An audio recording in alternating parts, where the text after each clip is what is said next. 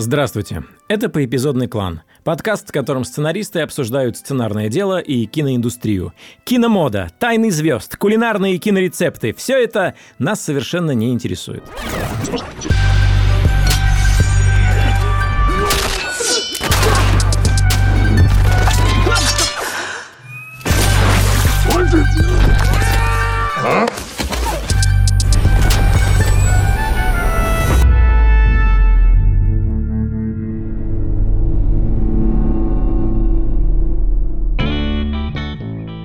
Меня зовут Николай Куликов, я сценарист, который на 90% состоит из воды и не стыдится этого. Привет, э, меня зовут Роман Кантер, я сценарист и продюсер, который сегодня буквально получил впервые деньги как продюсер. Поэтому я больше не просто это говорю, это... Это Коля сделал ртом. Я Константин Майер, сценарист и продюсер, э, сериал «Физрук», фильм «Я худею», первый фильм по анекдоту «Я не с руля, я чебурашка». И сегодня мы хотели поговорить о том, что такое актуальное кино, актуальные истории, актуальные темы. И о том, как актуальные новости или какой-то актуальный общественно-политический шум или события превращаемые или не превращаемые в классные истории и фильмы. И это такая тема, в которой сложно прийти к каким-то выводам, поэтому мы просто очертим это супер проблемное и супер конфликтное поле. Да, попытаемся какую-то рамку для самих себя просто нарисовать. Чтобы в следующем сезоне нормально обсудить эту тему Да, потому что вокруг много актуальных событий, которые нас очень тревожат, и кажется, что они просятся на экран, но как с ними работать и надо ли с ними работать. Может, в первую очередь с собой нужно поработать. Об этом мы поговорим.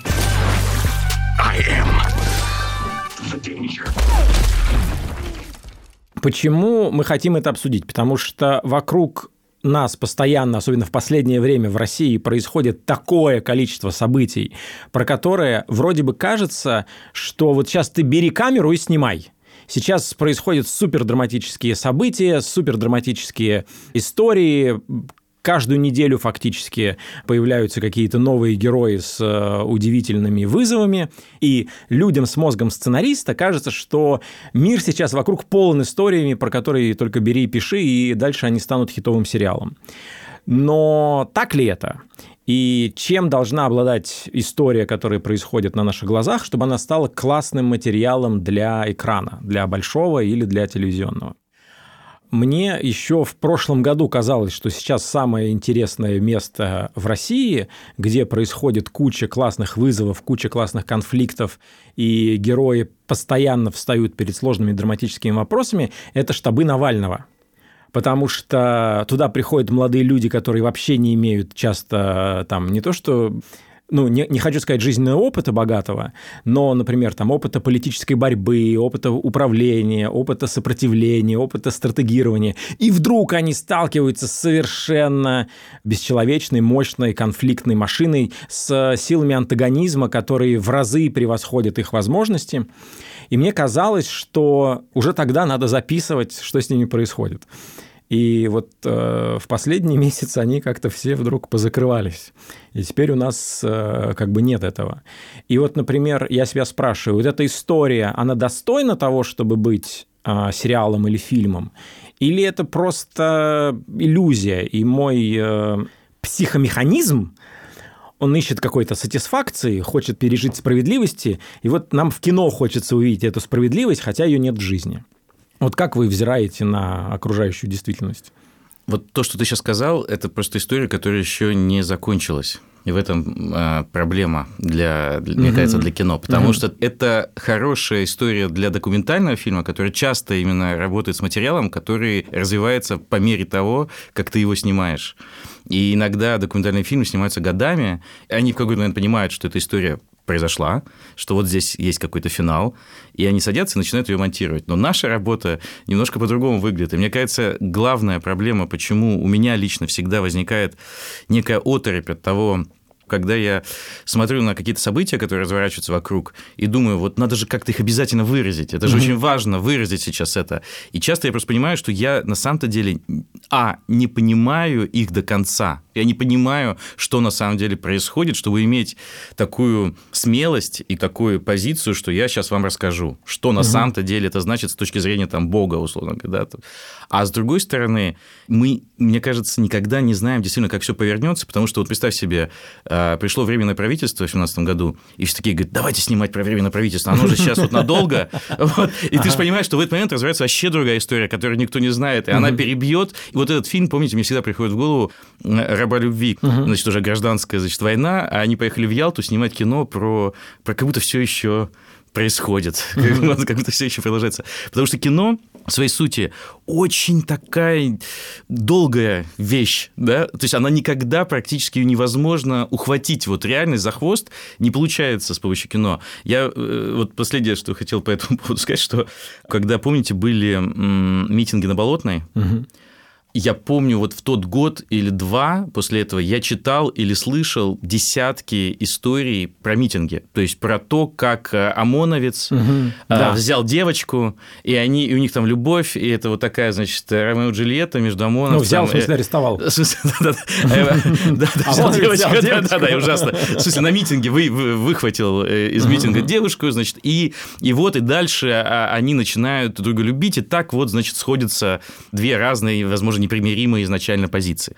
И э, прикол в том, что мы таких фильмов не увидели в итоге, и угу. изменилась настолько уже ситуация, что многие эти вещи выглядят уже устаревшими, нелепыми, немного не соответствующим моментам, когда ты говоришь, закрываются уже штабы, и угу. мы вообще в другой ситуации от той, которой мы были там в 2011 году. Готовясь, я себе задал вопрос, сколько должно пройти времени от какого-то события или от явления для того, чтобы относительно объективно можно было взглянуть на него и взглянуть на него как на историю достойную фильма. И вспоминал какие-то референсы, примеры, и я вдруг понял, что можно опереться на сериалы и фильмы 90-х, которые сейчас вышли. Вот сейчас появились э, какие-то достойные, классные работы про это время, ну, там, и в сериалах на телевидении, и на платформах, там, Мир, дружба, жвачка, там бык из, там, из последнего Маша. чуть раньше, Маша, там, да, то есть это попытка людей нашего возраста как-то переосмыслить э, там свое детство, юность и так далее. И вот 90-е годы, Прошло сколько, получается, где-то, ну, 20, больше 20 лет 20 потребовалось. Лет, ну, да. где-то от 15 лет, угу. потреб, где-то лет 15 потребовалось, видимо, для для того, чтобы осмыслить, для того, чтобы, ну, скажем так, чуть-чуть улеглось, потому что это все равно боль большого количества людей – и как только ты начинаешь рассказывать историю, точнее так, ты говоришь, о, вот это достойно фильма, сейчас я буду про это рассказывать. А у кого-то очень сильно болит по этому поводу, очень сильно. И ты, по сути, на самом деле немножко паразитируешь на их боли. То есть угу. ты решаешь рассказать эту историю не потому, что ты не можешь поступить иначе, кроме как выразить, потому что как-то тебя это касается, или какие-то такие мотивы у тебя внутренние, что ты не можешь ну, ничего делать, кроме как заниматься этой историей. Вот все остальное, это на самом деле довольно корыстный подход, ну, тебя захватывает как сценариста. Вот сейчас вот это все бурлит, я это вижу, и я это могу выразить через историю, но ты не задаешь себе какие-то этические вопросы о том, что чувствуют в данный момент люди об этой истории. Вот поэтому... Слушай, но при этом вспомни, что был, возможно, он не был снят непосредственно 90 но все равно я считаю, что это снято было в моменте, сериал «Бригада», который до сих пор для многих остается во многом непревзойденной как бы вещью но в, этом памяти, жанре. В памяти, потому что попробуй сейчас посмотреть да, сцену из бригады. но в моменте он имел эффекты, угу. влияние сколько и вызвал... Таких, сколько таких фильмов было? Вот, которые мы, мы запомним. Ну, брат, опять О, же. О, не да. подожди. Брат. Я думаю, что такого было много. Помнишь, да. Ром, мы с тобой mm. смотрели сериал «Спец», бандита О, да. из Уссурийска, по-моему, по фамилии да. Демочка. Блин, ты все помнишь, да. А когда это да. вышло? Это начало нулевых. Начало вот мы нулевых, с Ромой да. познакомились, да. когда, и он говорит, слушайте, вот у нас там э, в Находке вся молодежь, э, все смотрят, значит, этот сериал. 2005 год. Но тогда для них это было супер актуально. Для них тогда это была окружающая их действительность. Привет. Здорово. Зачем звал? Вот, претензии к тебе. Это ваши, что ли? Наши. Так это у меня к ним претензии. Понимаешь, в чем дело еще? Вот, например, я думаю, Сейчас перед нами разворачивается удивительный сериал, в котором главный герой Алексей Навальный. И испытания, которые проходит Алексей Навальный, из которых он выбирается живым раз за разом, это все испытание супермощного героя, достойный большого сериала. То есть у нас прямо на глазах разворачивается интереснейший сериал.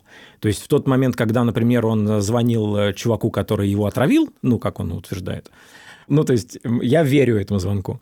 В этот момент ты же супер захвачен. Ты же смотришь этот выпуск, как будто это серия сериала.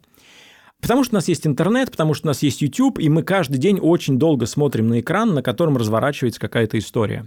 Но когда снималась бригада, когда снимался спец, тогда не было такого экрана, на который ты смотришь постоянно. И потребность увидеть на экране отражение реальности, оно было такой же высокое, как сейчас, но не было другого экрана, не было YouTube. Я думаю, что в этом разница. То есть сейчас тебе как будто не нужно делать еще и сериал про это, то есть сейчас не нужно, чтобы, грубо говоря, Алексей Навального играл, там, не знаю, Козловский, потому что у нас есть это реально перед глазами. Ну, я думаю, не поэтому нет сериала. Алексей Навальный все-таки главная причина немножко не в этом.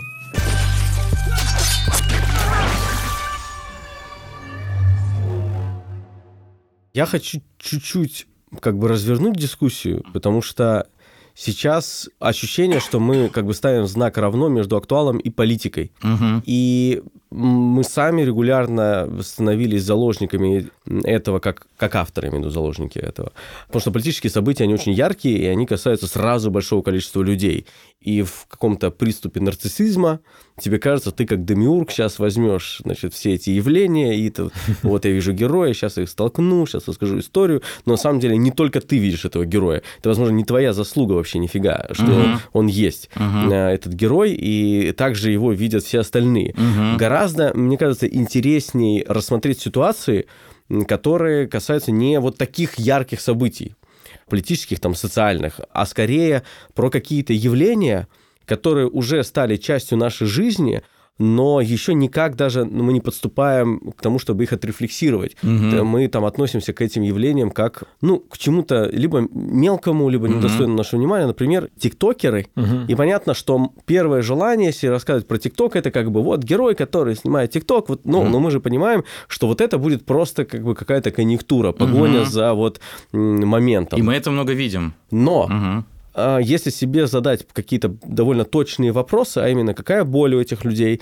или как эти люди выглядят сейчас, это супер успешные люди, у которых много денег, и истории, про которые мы слышим о них, это такие истории очень быстро прославились, они заходят в ЦУМ на, mm-hmm. на миллион, на два, выносят там вещей, и идут, и как бы тратят на, направо-налево, они не, не стесняются камеры, они очень открытые, и вообще не живут на самом деле завтрашним днем. И не буду говорить за всех, но большая часть. Mm-hmm. Соответственно, это новый герой, новый человек, в России, про которого еще не рассказано, вот его столкнуть с той Россией, которую мы знаем, что получится. Это только один из примеров. Когда ты придумал, если вытаскиваешь из этого уравнения слово TikTok и TikTok House, то про что это по сути остается? Если там что-то остается, это значит, ну, ну, эту историю можно, наверное, толкать. Вот я для себя так еще. На самом деле, ты сейчас сказал, я вспомнил, э, что действительно мне мой риэлтор сказала, что а, а, оказывается действительно, вот она говорит, я вот сейчас покупала квартиру для, это за 80 миллионов, я говорю, ну, для тиктокера. И выясняется, она говорит, что это не один такой человек. Молодые очень люди,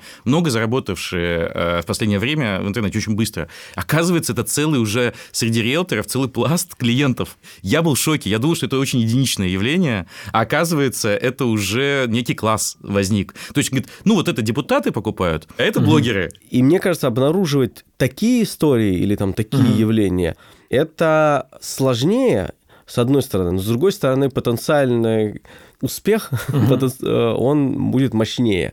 И меньше шансов, что это просто как бы остынет и больше никому не нужно будет. Классно, что мы сразу перескочили к тому, что актуал скрывается не только в политике. Просто политический фон и политический шум настолько мощный, и настолько высокие ставки в этом процессе, и настолько яркие конфликты, они еще всячески размножаются средствами массовой информации, что э, это невольно захватывает твое внимание. Ты начинаешь там искать какие-то нарративы. Но я как раз хотел сегодня тоже поговорить о том, что актуальные проблемы, они не только в политике, ну, в политике тоже.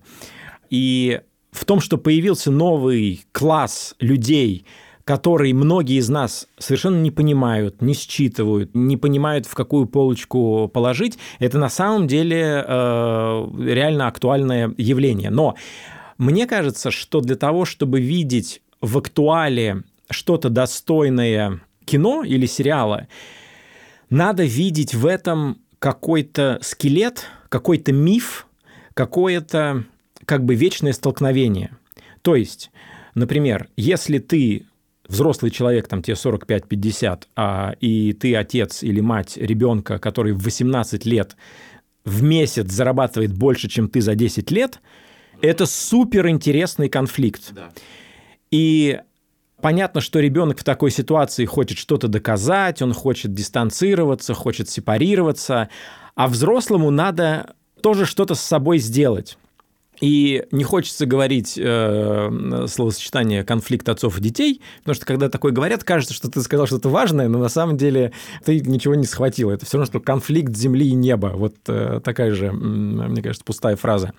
Но если увидеть здесь то, как два поколения пытаются прийти к пониманию и не могут, и найти в этом столкновении героев, вот тогда это становится чем-то достойным шоу-бизнеса. Но ты сейчас говоришь уже непосредственно про работу с этой темой. То есть ты как бы говоришь, эта тема или это явление достойны того, угу. чтобы о них там писать минимум там два года, условно говоря, три года.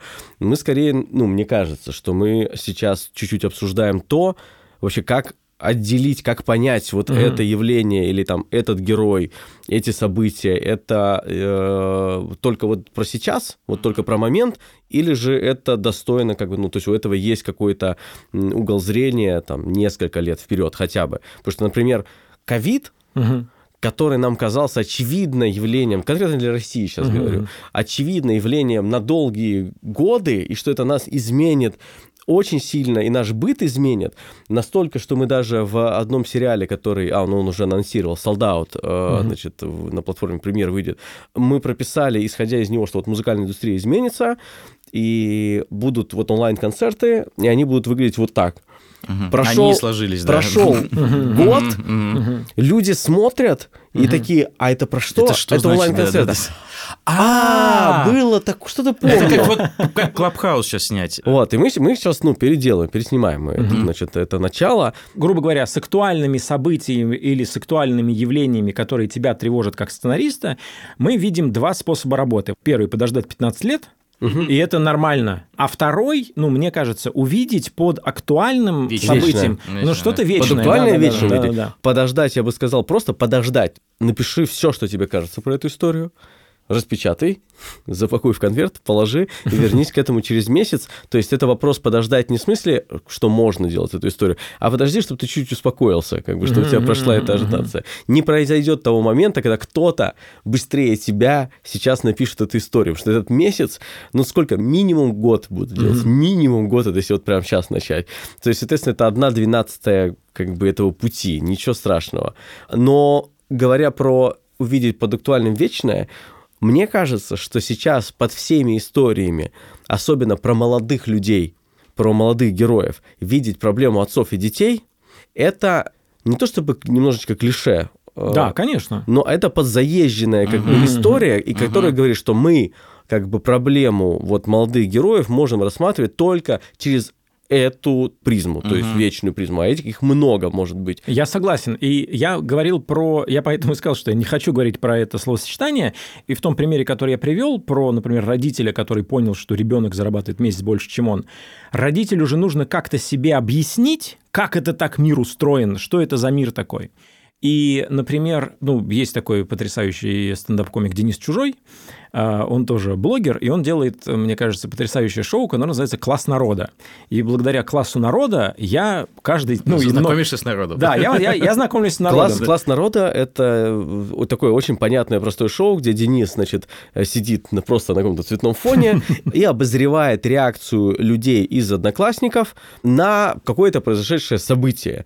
Конечно, он шутит э, над этими комментариями, но он всегда в этой шутке оставляет возможность зрителю как бы самому сформировать мнение. Мгм. Так вот, и там у него часто есть рубрика, когда он показывает включение из э, OK Лайва, и мы видим, как самые разные люди по всей России и даже за границей, просто включив э, камеру, что-то там творят, танцуют, разговаривают. И это поразительно. Ты вдруг видишь, что люди, про которых ты бы раньше подумал, ну, это уже типа отжившее поколение, они уже типа не хозяева жизни. Про них шутят, что я там звонил и маме объяснял, значит, какие там включить компьютер э, полчаса.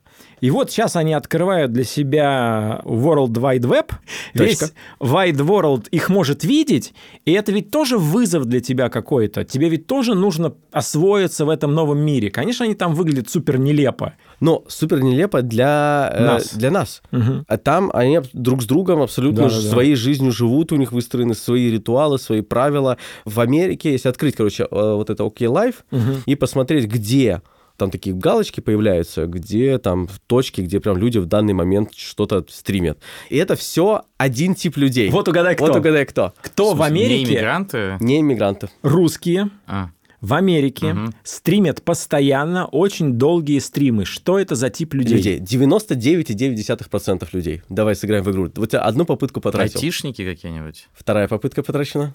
У тебя нет таких знакомых. Мгм. Так я тебе подскажу. Блин, я вообще, я даже не, у меня даже нет третьей попытки. Это дальнобойщики. Блин. Они Офигеть. едут, стримят и общаются с людьми с родины. Потому что дорога и дорога. Мгм. Ты чувствуешь себя частью родины, просто зарабатываешь лучше и чувствуешь себя безопасней. И это актуально. То есть в чем здесь я вижу актуальность? Это герои, про которых ты как бы уже не думаешь, что они могут быть героями какого-то нарратива. Актуального нарратива. актуального нарратива. Но на самом деле это твои современники, которые Мгм. прямо сейчас учатся жить заново. Мгм. Жизнь перед ними ставит такие вызовы, к которым они 20 лет назад были еще не готовы. Мгм. И они учатся себя переизобретать. И это довольно большая аудитория. И у них есть боль, у них есть вызовы, э, там есть свои герои, свои лидеры мнений здесь. Да, я слушай, я сейчас вы рассказывали, я вдруг вспомнил как раз вот одна из тех тем, которые мы сейчас поднимаем. Я ехал э, с одного мероприятия, там, с вечеринки, и, значит, я еду, и вдруг человек, удивительно, он был очень пьяный, но при этом очень хорошо формулировал все, что хотел сказать. Просто идеально. Я даже сидел и думал, запоминай, запоминай, запоминай. Но я тоже был пьяный, поэтому тяжело было запоминать. И он очень убедительно и очень эмоционально мне рассказывал, что только что, пока он там сидел, ему пришло какое-то видео, и он видеохудожник, и он занимается вот этими а, всеми сложными инсталляциями, там, видеоинсталляциями и так далее. И Ну, он типа на говорит, концертах э, такие? Ну, скорее в искусстве, то есть А, скорее мгм. в музеях там, и так далее. И вдруг он говорит, все, что я делаю, весь мой stuff, все мои компьютеры, все бессмысленно стало только что. Типа появился какой-то движок, там, Unreal такой-то, вот это видео, он, он показывает мне видео, он говорит, ты видишь это видео, да? Он говорит, оно полностью искусственно создано live. Его не надо рендерить. И я, я смотрю, я пытаюсь понять, о чем он говорит. Я, в общем-то, понимаю. Он говорит, вся технология, куча людей. И он кричал, вы еще не понимаете, ну все, через год все будет по-другому. Через год все будет по-другому. И вот он, значит, это все пытался, пытался донести, как мир изменился только что. И я подумал, что это такая тоже уникальный момент нашего времени, когда вот такие вещи могут происходить, как, знаешь, когда пришло электричество, все-таки оно не сразу захватило мир. То есть еще долго сосуществовали там керосиновые, газовые, электрические лампы. До 30-х годов ездили лошади, понимаете, по, по Москве. Вот. А сейчас это происходит, вот, ну, вот может человек проснуться и понять, что все. И это тоже вот интересно. Ты говоришь про людей, которые для себя, дальнобойщики, которые для себя интернет открывают и новые технологии, а есть люди, которые посвятили всю свою жизнь, сейчас молодые, продвинутые, но которые тут же стали бессмысленными. А интересно, кстати, про этих дальнобойщиков. Я сейчас подумал, что э, смотрел небольшой документальный фильм про машины на автопилоте, и там рассказывали, собственно говоря, про траки, которые Илон Маск делает, которые будут на автопилоте. И дальнобойщики, он очень обреченно, но без уже сожаления, как свершившийся факт, говорит, ну, это нас заменит, конечно. Мгм. Вот, опять, ну, э, у нас хорошая там пенсия, там, ну, и так далее, я уйду. Ну, нормально все буду чувств- себя чувствовать. А кто-то говорит, нет, я переживаю, там все дела. И вот я думаю, вот человек, русский человек, который работает дальнобойщиком, и он вдруг смог прикоснуться ко всему миру с помощью э, вот интернета, телефона и твича. И он, он почувствовал, я наконец-то актуализировался, то есть я смог, я вдруг догнал настоящее и прекрасно себя чувствую. И тут просто приходит с ноги будущее и говорит, ну, это недолго продлится, чувак. Кстати, наш партнер кинокомпания 123 Production тоже интересуются актуальными сюжетами, вот так вот совпало с нашим выпуском. И они хотят сообщить, что только что закончили съемки нового фильма режиссера и сценариста Петра Тодоровского под названием «Здоровый человек». А, в этом фильме э, главный герой в исполнении Никиты Ефремова, столкнувшись с, с трагедией, резко меняет свою жизнь, становится волонтером в организации Лиза Алерт. Вы, наверное, слышали про эту организацию, которая занимается поиском пропавших детей. Э, я так понимаю, что он еще становится волонтером в онкологическом центре. И как в любом хорошем фильме, а мы очень надеемся, что это будет очень хороший фильм, это имеет самые неожиданные последствия для судьбы главного героя. Также в фильме снялась Ирина Страшенбаум, она играет его жену. В общем, а, следите за этим фильмом на больших и малых экранах. Мы хотели записать, как обычно, разговор э, с создателем фильма Петром Тодоровским, но э, либо Петр очень сейчас востребованный режиссер, либо начинает действовать проклятие мастера Маргариты. У нас э, это совершенно никак не получилось, и поэтому вы слышите то, что вы слышите.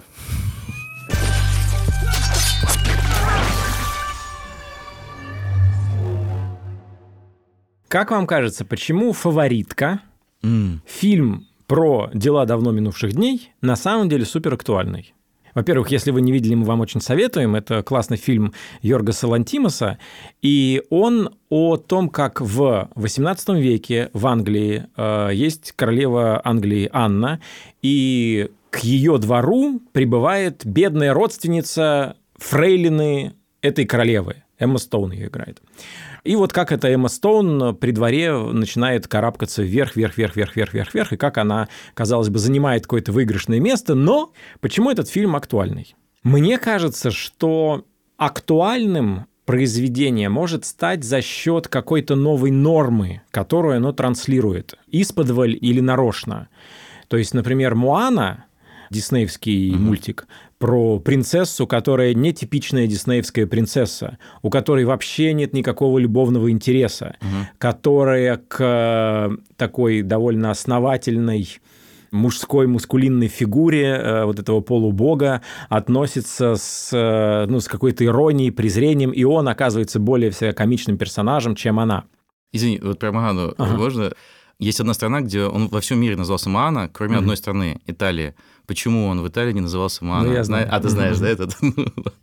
Коч. Черт, я не хотел я хотел, чтобы другой человек чувствовал себя некомфортно. Да, я не на этом, в этом выпуске. Да. Короче, Муана – это известная порнозвезда в Италии. А, да? 70-х или 80-х годов, я уже не помню. ребята, я такие фильмы не смотрю.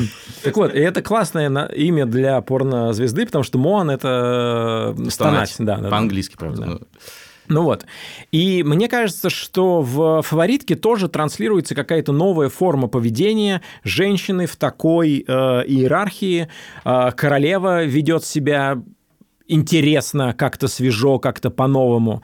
И мне кажется, что когда ты исследуешь в кино какую-то новую норму, норму поведения, даже если ты заставляешь исторических персонажей вести себя так, как э, современные, тогда ты приближаешь эту эпоху к нынешнему времени, тогда она становится актуальной. Я на самом деле хотел сказать, э, э, можно сказать, карьеру на этом построил, на этом приколе, как бы на этом приеме. Ну, в том смысле, что я сейчас, когда пишу историческое как бы кино, оно для меня абсолютно актуально, и оно всегда про нынешнее время. То есть это, собственно, мой способ говорить, и я это сформулировал для себя, то есть это было достаточно осознанное какое-то решение, находка, не знаю, принцип, который сформировался постепенно, что я буду говорить про сегодняшний день через призму другого времени и другой ситуации, другого жанра, условно говоря, и так далее. И через вот эти вот какие-то отражения зеркал, как бы, я могу высвечивать то, что действительно меня заботит, а главное даже не то, что меня заботит, а то, что заботит, как мне кажется, зрителя. И таким образом я его подключу к любому материалу в прошлом, потому что он будет чувствовать, ну, какую-то связь.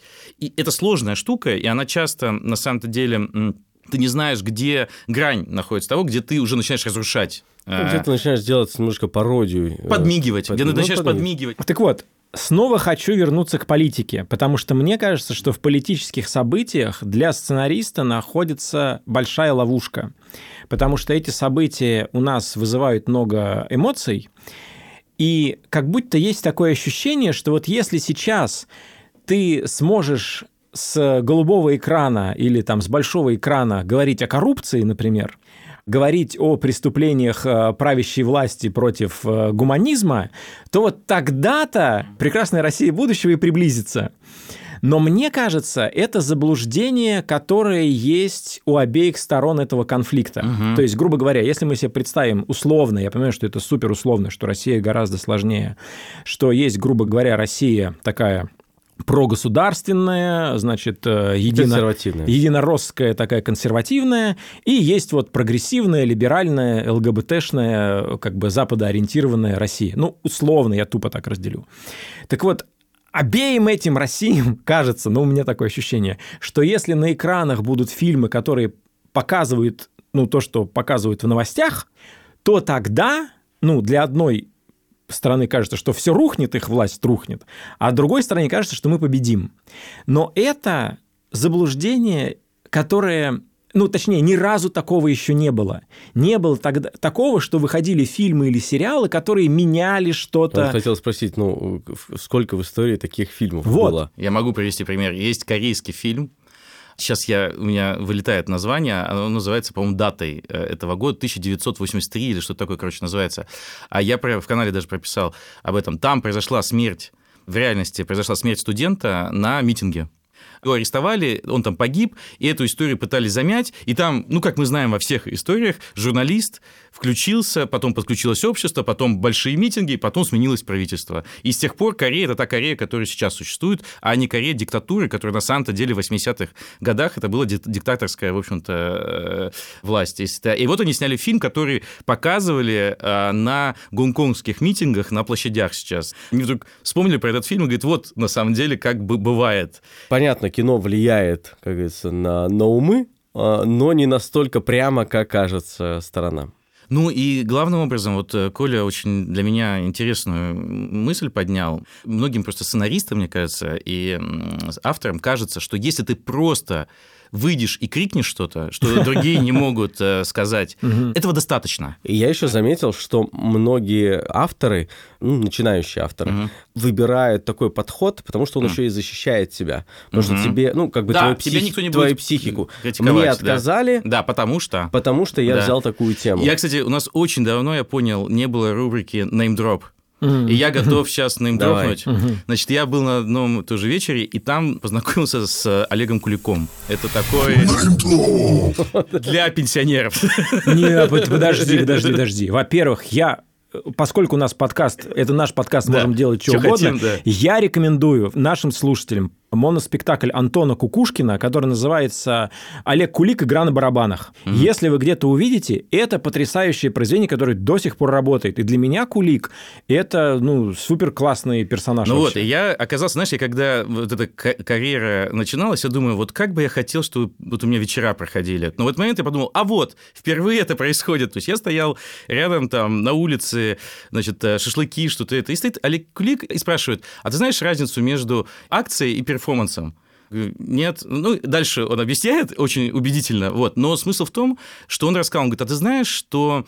Вот помнишь, да, вот знаменитая Богородица Путина прогони, значит, э, пусть рает, вот это все произошло. Он говорит, ты знаешь, что там был перформанс еще, когда несколько людей подбежали к э, мавзолею и кропили его святой водой. Я говорю, вообще нет. Он говорит, ну вот, и как бы никто не знает, а это произошло.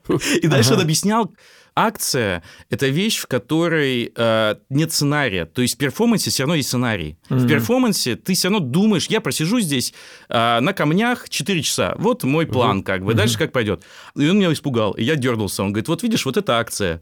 Типа, потому что дальше, говорит, я не знаю, что произойдет. Дальше она будет писать сама себя. То есть ты что толкаешь реальность, Толкаешь реальность и наблюдаешь за ней. А получится или не получится, от тебя вообще на самом деле не зависит до конца. И дальше э, у меня был просто такой трип, потому что мне Олег Кулик рассказывал перформанс Петра Павленского. Очень подробно. И это было невероятно увлекательно и смешно, потому что он раскладывал его, как мы раскладываем сценарий. То есть он бы мог вести свой а, подкаст про современное искусство, потому что он просто объяснял, вот смотри, вот он сел, значит, сделал то, что он сделал, а дальше вспомни, приехал мент, и он смотрел и не знал, как подойти, потому что гениально, что он прибил себе мошонку, Мошонку. которую, ну, в России как бы западло трогать мужика за мошонку, понимаешь? И стоял этот мент и не знал, что сделать. Потом подъезжает пожарный, и он тоже не знает, что сделать. И потом подъезжает э, этот э, врач, и решает, кто из них по ведомственности должен трогать мошонку этого человека. И это все подает на видео. И дальше он просто рассказывает, как за каждым шагом это превращается в историю, как бы. Вот. Я, э,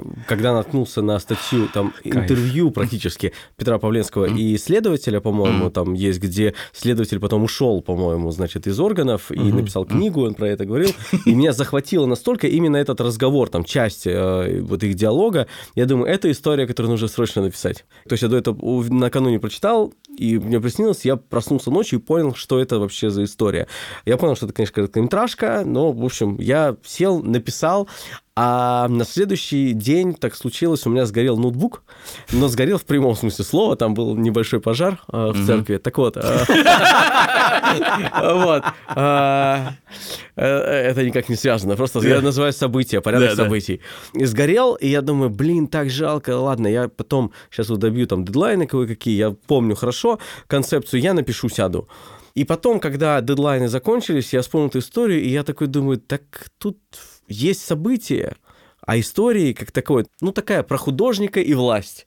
Настолько ли она захватывает, чтобы ее там, ну, рассказывать? Да нет, наверное. Ну, конкретно для меня. То есть я не нашел, что там еще для меня, рас- для себя рассказывать. И вот смотри, и вот он рассказывал, и в этот каждый момент я думал, а что из этого фильм? Ну, то есть вот что, вот если мы делаем из этого фильм, потому что он уже как бы есть, не нужно это экранизировать, потому что это уже само по себе более сильное явление культурное, чем как ты, как ты не покажешь.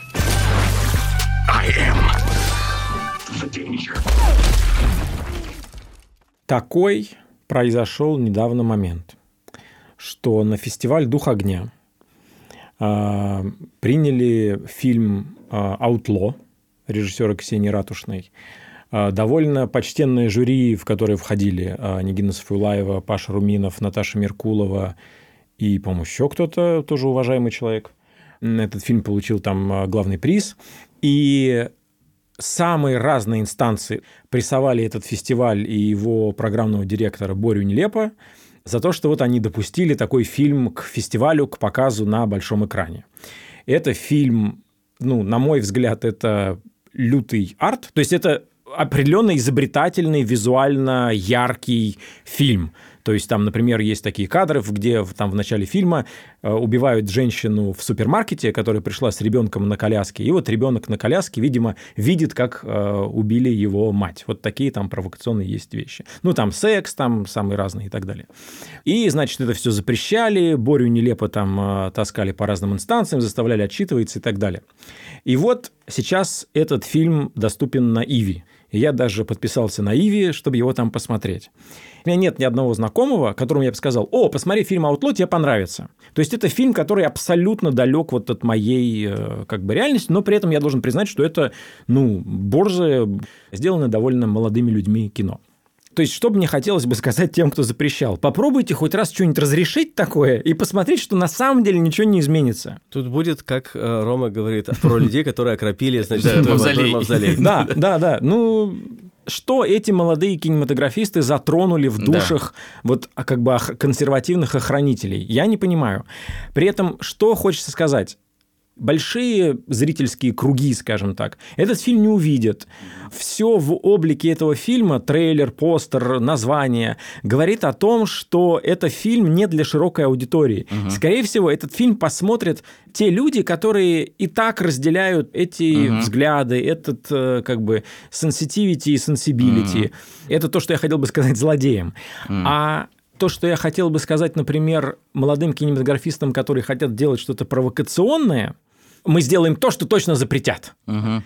Мне кажется, в этом случае нужно делать кино и рассказывать историю, которую посмотрят не только твои друзья. Потому что я уверен, что этот фильм обожают все люди из круга съемочной группы. Впрочем, как любой фильм. Ну, наверное, да, да, да, да, да. И мне при этом кажется, что в этом фильме есть какое-то заявление, какое-то высказывание, какая-то энергия, может быть, еще не оформленная, но рвущаяся наружу. Ярость. Какая-то ярость. Ну вот, мне кажется, что в этом случае нужно постараться, чтобы это было аттракционом для большого количества людей. И тогда твоя повестка, э, твои ценности, они пробьют какие-то фильтры. То есть ты говоришь про большое количество людей, да бог с ним, может быть, небольшое количество людей, может, тебе и не нужно это большое количество людей, ну, тебе как художнику, например. Мгм. Просто вопрос в том, какие эмоции вызывает этот фильм для непосредственно той аудитории, в которую ты метишь, то есть у которых болит, скажем так, по, по этому поводу, или которые ну, подключены к этой теме. Потому что сейчас они, то, что я поизучал, не, не все, но большая часть людей защищает этот фильм Мгм. не потому, что это хорошее кино, Мгм. Я не говорю, что оно плохое, просто не- Мгм. но защищают они его не потому, что оно хорошее, они его защищают, потому что на него нападают. Да, да, Мгм. конечно. И, и вот, то есть, э, есть, ну, если ты себе как автор поставишь себе задачу, чтобы ну, эти люди э, были за твой фильм в первую очередь, потому что это хорошее кино, то тогда тебе не придется как бы заниматься провокацией.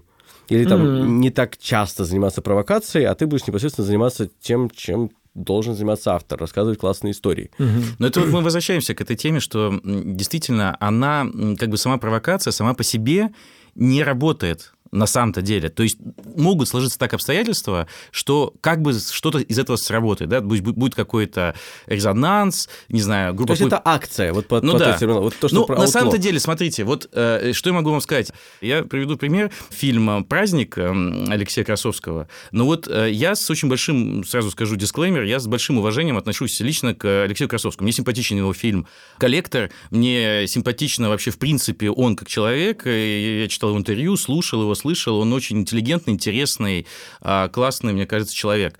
Потому что было, вот у нас нельзя снимать про правду, про блокаду, про блокадный Ленинград, значит, и вот сейчас появится фильм, который все запретят, который нельзя показывать, э, значит, э, на экранах, он не выйдет в прокат и так далее. И помню, как был ажиотаж, и самая разная общественность это обсуждала со всех сторон, как же так, вот это все. И потом фильм вышел в Ютьюбе в самом демократичном, свободном, открытом пространстве, и ну, это, ну, на мой взгляд, была такая отборная прям кринжатина. Ну, то есть, Мгм. вот, и как бы, и которая не вызвала никакого, на самом-то деле, отклика внутри аудитории, для которой это все снималось. Потому что это просто, ну, достаточно плохо сделанное То кино. есть ты на самом деле М. делаешь кино не для той аудитории, про которую ты как бы говоришь, что я вот сейчас Мгм. этот фильм сделаю вот для этой аудитории, которая жаждет эту правду. А ты ее делаешь как раз для той аудитории, которая будет запрещать. Именно, именно. И при этом... Ты работаешь да. в нее. в нее. И при этом вот можно здесь уже просто как научный эксперимент был поставлен. Потому что вот в, в прошлом году был снят фильм «Блокадный дневник». Очень жесткий, очень правдивый, очень страшный фильм, который спокойно себе вышел э, в кинотеатрах, и его никто не запрещал, и он прошел, получил призы, и есть такой фильм. Вот, без всего, что было вокруг, э, как бы связано с этим. осторожно поправлю Мгм. это. Мне кажется, что то, что Костя сказал, что ты делаешь этот фильм для той аудитории, которая запретит это, я не думаю, что Алексей делал это сознательно. Да, конечно. Да, конечно, то есть да. не- я не, не говорю про замысел. Да. Да, да, да, да. Мгм. Это в итоге нарратив так выстраивается. Так- так да, да, сложилось, да, да. да. Я тоже Алексея давно знаю. Мы дружим еще с ЖЖ. Он был на моем втором стендап-концерте. Мгм. И я помню, что у него даже в ЖЖ на аватарке был кадр с сердцем из фильма «Амели». Откуда я это помню? Коля, ты, ты, ты, ты- у тебя память невероятная. Это я всегда удивляюсь, как Просто ты помнишь Коля самые... запоминает все кадры с сердцем, которые встречает в жизни. Кстати, возможно. Да. Потому что про Алексея Навального он тоже... э, сердечком, да. А, кстати, и тоже Алексей. Да. Ну, короче, э, не хочется сказать, что Алексей как бы заранее это думал, но ты в итоге встаешь в такую позицию, что так происходит. Ну, ты как выступаешь в дискуссию с вот той частью, в первую очередь. Аудитории, которая будет запрещать.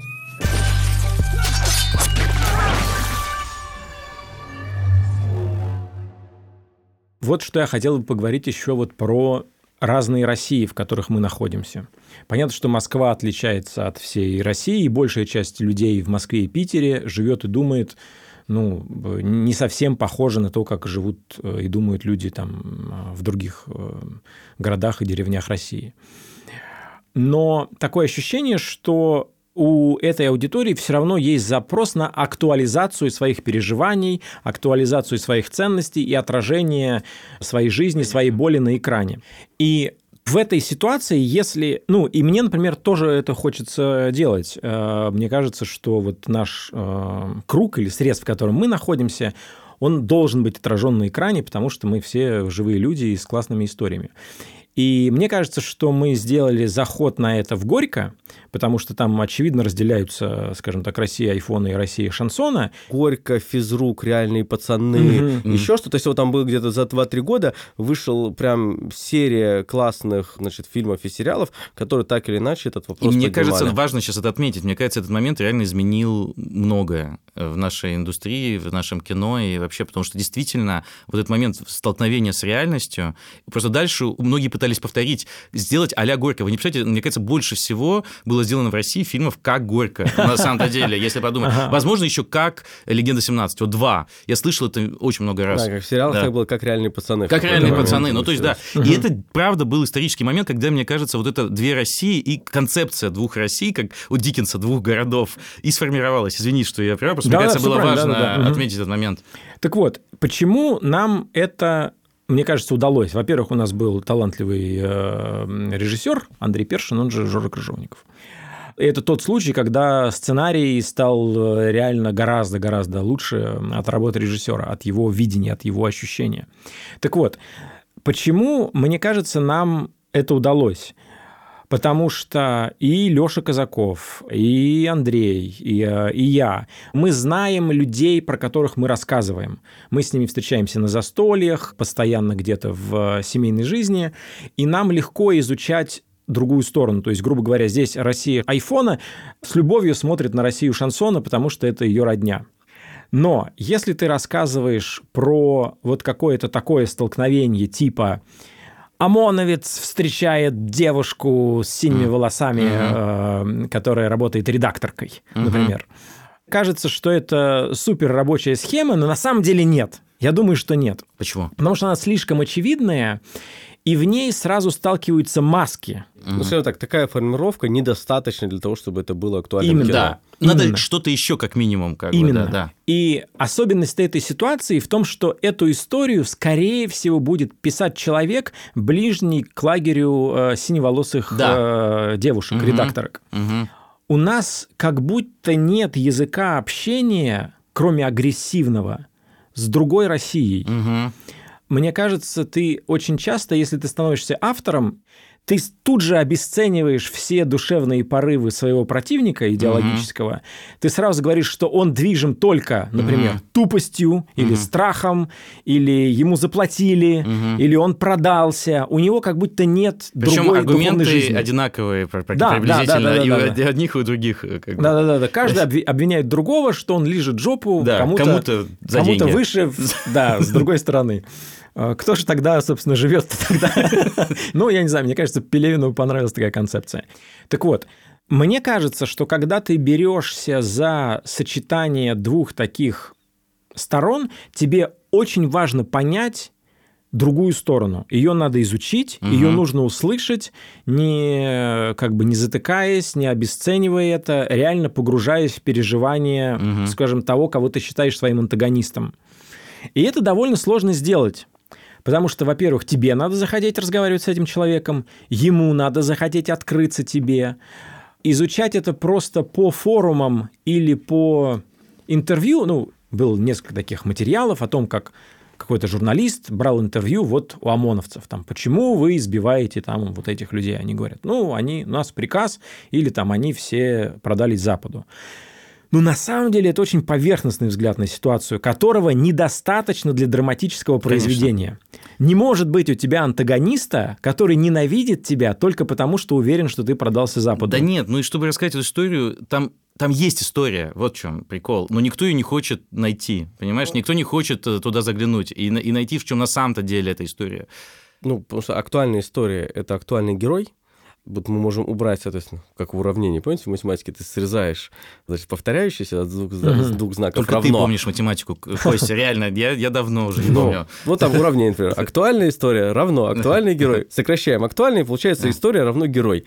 И вот если применить тот же... И ты должен применить герою, в данном случае к актуальному герою, ровно те же самые приемы к написанию его, которые ты применишь просто к герою. Мгм. И он должен стать просто сам по себе как герой интересным. А многие сокращают наоборот. Они сокра- оставляют только актуальное и сокращают э, героя историю. И они цепляются за события, а не за героя. А в герое видят маску, Коля правильно сказал. Я согласен, и герои, актуальные герои тоже очень обманчивы. Просто сейчас кажется, что кто актуальный герой? Ну, ты вот перечислишь там какой-то список, ну и там окажется, например, Моргенштерн. И ты думаешь, ну, в принципе, да, молодой чувак, который прошел такой путь, сейчас зарабатывает денег, всем показывает факт, а, молодежь хочет на него быть похожим, взрослые его не понимают, но все знают, кто он такой. И кажется, что это супер актуальный герой. Шансов, что мы будем помнить про Моргенштерна через год, не так много. Ну, как про Фейса, например. Да, Это- например. Фейс – это Моргенштерн вчера. Как... Да, например. Вот как, глядя на громкого, яркого героя, понять, может ли он превратиться... Достоин ли он да, для- да, достоин да. ли он кино, может ли он быть движком. Вот как это сделать? Я не понимаю. Я понимаю, что меня часто обманывает шум, об- меня часто обманывает вот грохот личности. Ну, я э, по-разному сегодня уже заходил на, на этот метод. Меня он не подводил, потому что когда мы писали там физрука, и мы много разных героев, у нас ну, школа была, и там уже было много каких-то актуальных как бы э, молодых людей создавать, актуальных учителей, там, ну и все про это думать. Надо выводить из этого уравнения все, что касается актуала, и смотреть признаки актуальности, М. или заменять их на что-то другое, типа вот, а вот в прошлом этот признак актуальности, он как выглядел, этот признак, и смотреть, что у тебя в сухом остатке. И есть такой прием, я не помню откуда, вот может, может быть вы вспомните, это не, не, не то, чтобы там э, я придумал, рассказать как сказку историю. Вот был, жил принц, М-м. он вот такой, любил песни, вот, про Моргенштерна, любил песни петь и ходить с голым торсом. Вот такой. И вместо того, чтобы там налоги брать, он, значит, прискакивал в другую деревню, вот, и там песни пел, там выступал. И ты как бы рассказываешь просто. Если вот я рассказываю, не очень-то складывается история. Ну, окей, есть, есть интересность в том, что принц, который поет. Вот, наверное, вот что можно из этого вычленить. Вот если ты можешь рассказать так, убрав эти признаки актуальности, ну, скорее всего, там можно что-то нащупать. И то не факт, что это получится круто. Просто, скажем так, в этой теме есть что-то большее, чем злободневность. Мгм. Как вы относитесь к историям, которые не сейчас с политикой связаны, да, и вот не со, со всеми этими большими событиями, которые происходят, а с маленькими историями, которые люди читают э, в газетах. То есть, условно говоря, вот произошла какая-то вещь, и человек говорит, о, это кино. Ну, то есть, вот как помните, вот у нас был э, на питче прислали про операцию, которая была совершена во время пожара э, в больнице. То есть, вот это конкретная история, и вот она мелькнула, кто-то ее заметил, кто-то не заметил, кто-то ухватил, она могла быть большой, маленькой, но она явно, ну, как бы забудется очень скоро. То есть, э, но что делает такую историю достойной или недостойной, как бы, для тебя фильма? Мне кажется, здесь легче. Да. И э, эти истории более достойны внимания и более актуальны. Потому Мгм. что, чтобы ты обратил внимание на эту статью, ее запомнил, потому что там участвуют не какие-то звезды, это просто какие-то ну, люди вот в, в городе, в каком-то небольшом. Значит, в этой истории так подан герой, так раскопаны какие-то чувства у этого героя, какой-то парадокс внутри. Это само по себе, как история, которую ты читал, уже тебя захватила. Не ее актуальность. Она актуальность только в том, что она произошла сейчас. Могла ли такая история произойти 20 лет назад? Могла. Все горит вокруг, делают операцию, нужно успеть. Может работать? Да, работает. Слушайте, ну тут я отмечаю опять какую-то новую норму. Здесь два государственных ведомства сошлись в симбиозе ради человека. Мгм. Ну, я живу в такой России.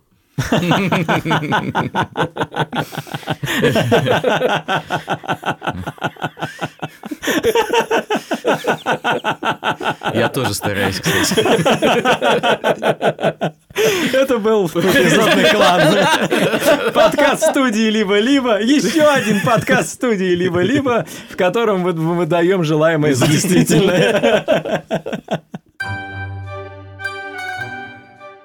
Над подкастом работали редактор Андрей Борзенко и Ильдар Валиулин, звукорежиссер Павел Цуриков, продюсер Кирилл Сычев, композитор Кира Вайнштейн, дизайнер обложки подкаста Петр Сутупов, дизайнер обложек выпусков Нина Итова.